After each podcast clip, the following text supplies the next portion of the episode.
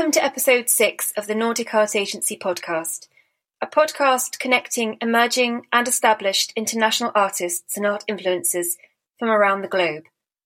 I'm your host, Juliet, a British expat, art historian, and gallerist based in Sweden. Every fortnight, I'm in conversation with an artist or art influencer whose artwork or insight inspires me personally. The Nordic Arts Agency currently has 12 international artists who are exclusively represented in Scandinavia, and this will be an opportunity to explore their creative process and vision in more depth. This week, we are in conversation with Pablo de Cotari, a painter from Mexico City. Pablo mixes illustration, animation, and fine art. His work combines the spontaneity of sketches with the delicacy of painting. Inspired by Spanish portraiture from the 1600s, Pablo brings his unique surrealist contemporary interpretations to his compositions. I chose Pablo as my next guest for the podcast in these rather sad and stressful times, as I felt that we needed something uplifting. And whenever I meet Pablo or look at his work, I certainly feel that. So, welcome, Pablo. I'm so delighted you could join me today. Hello, Juliet, and thank you for inviting me. So, Pablo is currently sitting in his studio in Stockholm, and I am in Malmo. Now, for those of you who don't know the artwork of Pablo, they're predominantly females and predominantly faces, and they're often accompanied with big hair and large, very emotional eyes. How would you describe your portrait style, Pablo? First of all, I love animation and I love sketching and I love the spontaneity of of the sketch. And that's how I work. And talking about exactly defining my my my portraits, I think I always try to to tell a story, uh, like the the the expression to to talk to the to the to the viewer. I really don't think at the same time like I'm trying. To, I try to sketch in the canvas, so it evolves with the painting. It it it it always evolves the the the how the first idea to the final uh, product is completely different. Illustration, expressionism, cartoonish, but in in the mix with real. You're not from a traditional fine art background, but you've had an artist journey where you've been exposed to an education in illustration and animation. I think that's an essential part of your painting. That always, for me, always comes across as sort of the starting point. Would you say that's that's that's correct. Yes, that's correct. Uh, for example, I didn't study like, as you said uh, in in a fine arts, like a master of fine arts.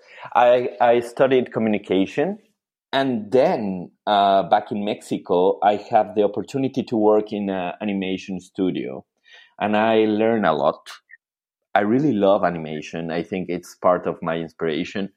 All the movies and even in from Disney to Japanese style, like all the animation. I think it's all the fantasy. I love it. And then when when I stopped working in the in the animation studio, I have the opportunity to make an exhibition. I really didn't think that I was able to to do this, like to live as a painter.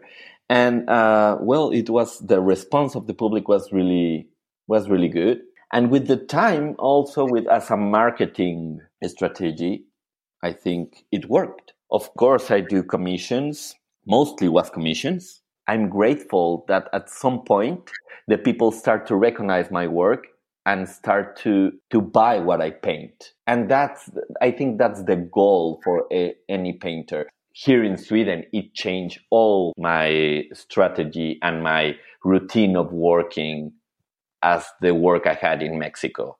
I like that spontaneous journey that you're describing because I certainly feel that when I see the evolution of your work and how you've progressed and how you've perfected and you're continuously almost reinventing with each um, individual portrait, I feel as though there's this progression. And in some ways, by not being a fine art master or not having a formal education, you've created very much um, from the from the ground up the way in which you use your medium um, the way in which you use sketching within painting.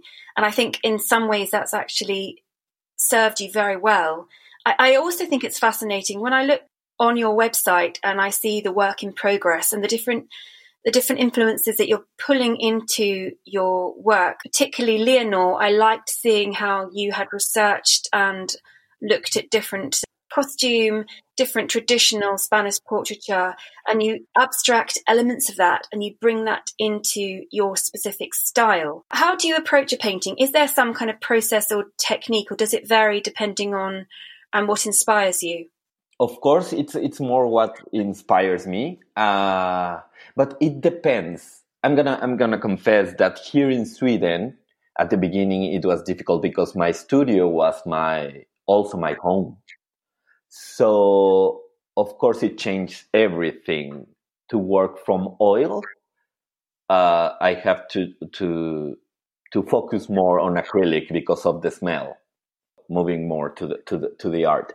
Uh, for example, with Leonor, if you go to the to the to that specific uh, painting, as an example, yes, it was more the, the portraiture I love, as you said, like the Spanish portraiture, and and not only the Spanish portraiture. I, I think the the old portraiture uh, they have some magic because it was more like uh, telling a story, and it was more like a, a, the photography. So it's I think it's really romantic to work with that with acrylic in Leonor. I, I start to, to experiment with mediums and with all the texture and with all the type of brushes and even with the acrylic. I have to experiment with liquid acrylic, more solid acrylic, like uh, slow, uh, dry acrylics. I try to experiment a little bit. And I think also uh, when, when we're thinking about Leonor, I think you had a, a, process there which I can understand you're trying to investigate almost with each painting because they are very unique and different. And I think especially some of your commission works, I, I certainly feel that with, with each of the individual works, I definitely see those unique worlds that you sort of create for each personality of each of the different figures. Can we also talk a little bit about the contemporary twists in your work? Something which I think attracted to me to your painting initially were these bold elements, these contemporary elements that you bring in. Um, sometimes it could be a sort of very brightly coloured hair. Pernilla um, is one of your fantastic portraits, and, and, the and the female figure there has bright blue hair. Or it could be a tattoo, or acrylic nails, um, which seem sort of very contemporary and out of place with the sort of uh, costume dress almost, and nose rings, for example. All these elements, Pablo, bring into your figures. Is that is for me? It seems very humorous and playful, and uh, as you were saying earlier, fantasy. Is that all part of this sort of world that you create within each of your individual portraits? Yes, of course. I think, uh, for example, Pernilla. It's uh, what I try to do is I always imagine is for it's something I will put in my in my home. Um, so if I want to paint like a portrait of, of like for example Pernilla, I I just uh, arrived to Sweden when I started. Uh, Pernilla was my first painting in in Sweden, so I really wanted to to paint like this clash of the femininity with the, the like the fragility with this really cool woman in my in my mind was like I put like like the tattoos but it was it, it's covered with uh, this uh, like clothes with stars and the blue hair and the like the the hairstyle. It's I don't know. It's it it, it was evolving while while I was painting her. I think my paintings, the expression they are always a little bit sad. So I tried maybe to put something. It's a little bit ambiguous. So it clashes with that sadness do you like the expression of surrealist figuratism because your work, as you're saying, very romantic and it relies very much on your own fantasy. Do you see the surrealist quality in each of the works? Sometimes, of course, there there are some work while I paint that I I don't like them and I have to stop and to start another one and then give them a break and then come back to to to rethink the idea. But uh, the expression as surrealistic, yes, I think I think they have that. I think a lot of people uh, define my work as completely cartoon. It's completely valid. I think they are not completely cartoon. Of course, they have these expressions that they are they come from animation. I don't know. I, I I'm not really profound like like this like it's really profound the idea of the painting. I really like them like to to give you a story and to and I like I think this this is gonna sound like really shallow, but I really like the, the like the prettiness of it, like the colors and the mixture and how the the with the romantic side and with the fantasy and and it works like for me. One of your most recent paintings, Paolo, and it's of a young boy and he's clutching a seahorse, a sort of toy seahorse. I found that work um, very moving and very. There was an emotional intensity, and and and yes, there was. It was as you were saying, the colours and and the composition. They are very pretty. There's very many aspects which are still very elegant and very stylized. But for me, there was a lot more emotion, and some of your works are quite melancholy. They look quite sad. When you paint something like that young child, are you trying to address uh, the narrative fully, or is it it's sort of as you're saying, placing this ambiguous object, the the playful seahorse with this sad child? Is that the narrative unfolding as you paint, or is it something that you consider before you start the work? Uh, th- that's a really good question. As you say at the beginning, I, I usually paint like female characters, and at some point here at Sweden, I try to to start to to mix more the femininity with the masculinity.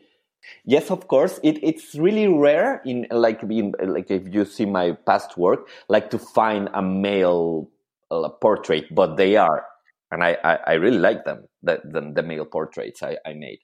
But in this particular uh, painting, it was more about. Uh, I think it was more inspired about my my, my childhood, and it, it it wasn't the idea at the beginning but I, I really wanted to paint like a like a child figure, like in in a portrait, in an old portrait uh, composition with a plain like I usually paint like plain backgrounds, and then I start to mix. I think it's the the the part of of living here, like to embrace a little bit the minimalism. But if you see the the, the portrait, it's it has the patterns like of dots and the seahorse, let's talk about that. That's inspired about me. It's a sea pony. It's an 80s toy. And in my childhood, I think I always wanted one. I'm not a brony, but I, I, I, I really like the, the aesthetic of the 80s. And I think it was, it, it was more an element of reminding me that it was something forbidden in my childhood because I was a boy and that was a girl toy and putting there in, in the composition, like in an old portrait, usually they put like a pet or something, or they were carrying flowers or some another element. Putting there, it's it's it's almost like laughing about it. Like I really like it. I can do it. I want to paint it, and I'm done it. Like period. So yes, it's inspired. I think it's inspired more about about my childhood and I really enjoy it to paint that that portrait.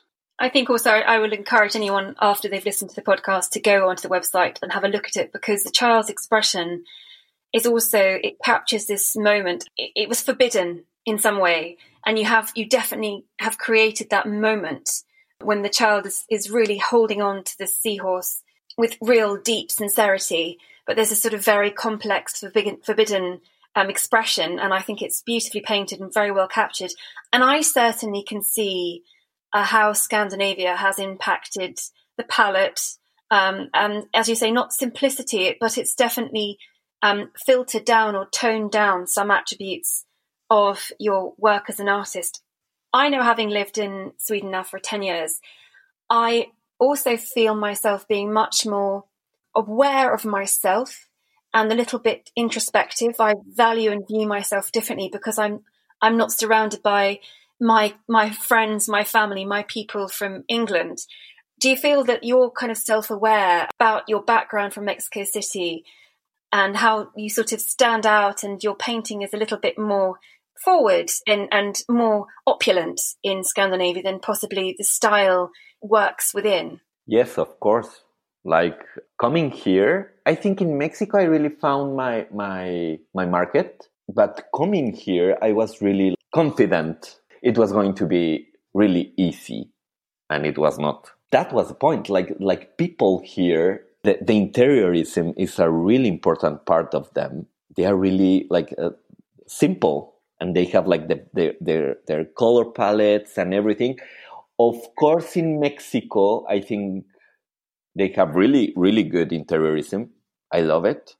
But yes, I have to evolve here a little bit without losing my my essence, I think. And of course it's still evolving. I think coming from Mexico and having had this, you know, really very successful beginning of your career with solo and group exhibitions, and I know you pretty much sold out everything that you ever exhibited.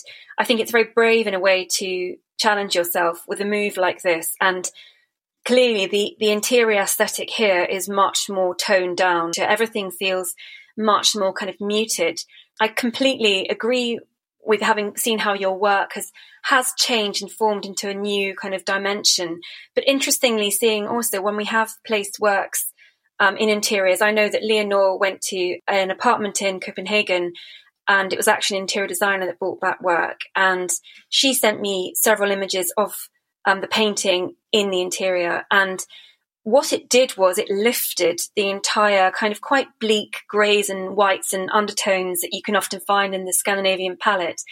It lifted it entirely, and the humor that you bring to your work, I think, in some ways, and she was very clever because she was able to place it in a way that it didn't over overwork the space, but at the same time, it complemented a lot of the palettes within the room. It, it, to me, Pablo, it really brought the space alive. So I think you you have um, the marketplace that you already currently have in, in Scandinavia. I, I have no doubt you're just going to be able to grow with it further. And I think the drama and the theatre in your painting is something that we all crave actually in Sweden. I think it's it's needed. That humorous aspect is very limited often in Sweden. Things are quite serious, it feels, within contemporary art. Would you agree with that? I completely agree. I'm really happy that you that you say that. A funny thing is even in even in Mexico, my, my clients that buy, buy my work, uh, I really love when they when they were at, at the studio choosing a painting. Of course it's an important decision. They're to see it every day. But uh, i love it that almost everyone like a month later or weeks later they contact me and they were like i love it even more. I wasn't 100% sure but thank you. And with that type of messages i think that's my favorite part of doing this.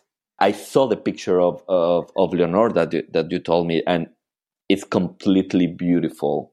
Also in Scandinavia, something which is apparent for me is there's a there's a huge feminist edge to so much of society here, and a lot of your female faces they have a great deal of attitude and complexity. Um, have you drawn that from any direct influence? I mean, there are strong female influences in your life that you've taken as muses for some of the characterizations in the portraiture? Uh, yes, of course. Uh, I came from a, a, a, really big family, and it's it's completely dominated by, by a strong woman, and I love that. Starting from my grandma, she's ninety now, and she's like a fifty year old woman. She travels and she walks, and she has more energy than me.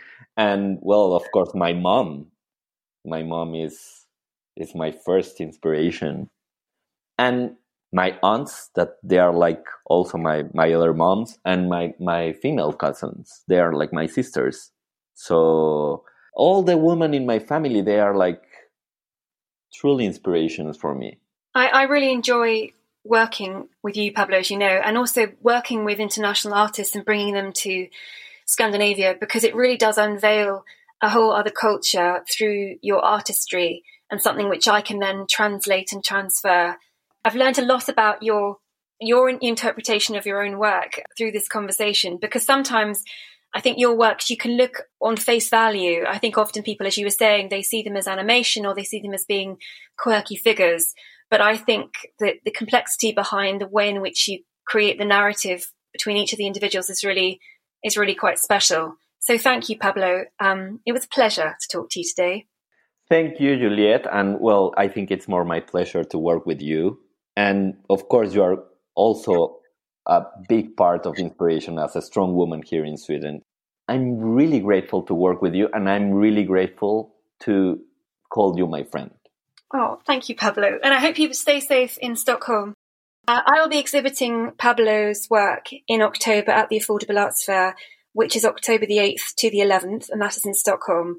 And here in Malmo, we should be hosting a group show of figurative artists called Faces, which will also take place in October to November later this year. So hopefully, none of those exhibitions will be affected by the coronavirus. You'll be able to find Pablo's Instagram details and his website and his artist page details on our show notes. Next time in two weeks, we shall be joining abstract artist Chelsea Devine, who's actually British, but she's currently under lockdown in her Barcelona studio. So until then, stay safe. Bye bye.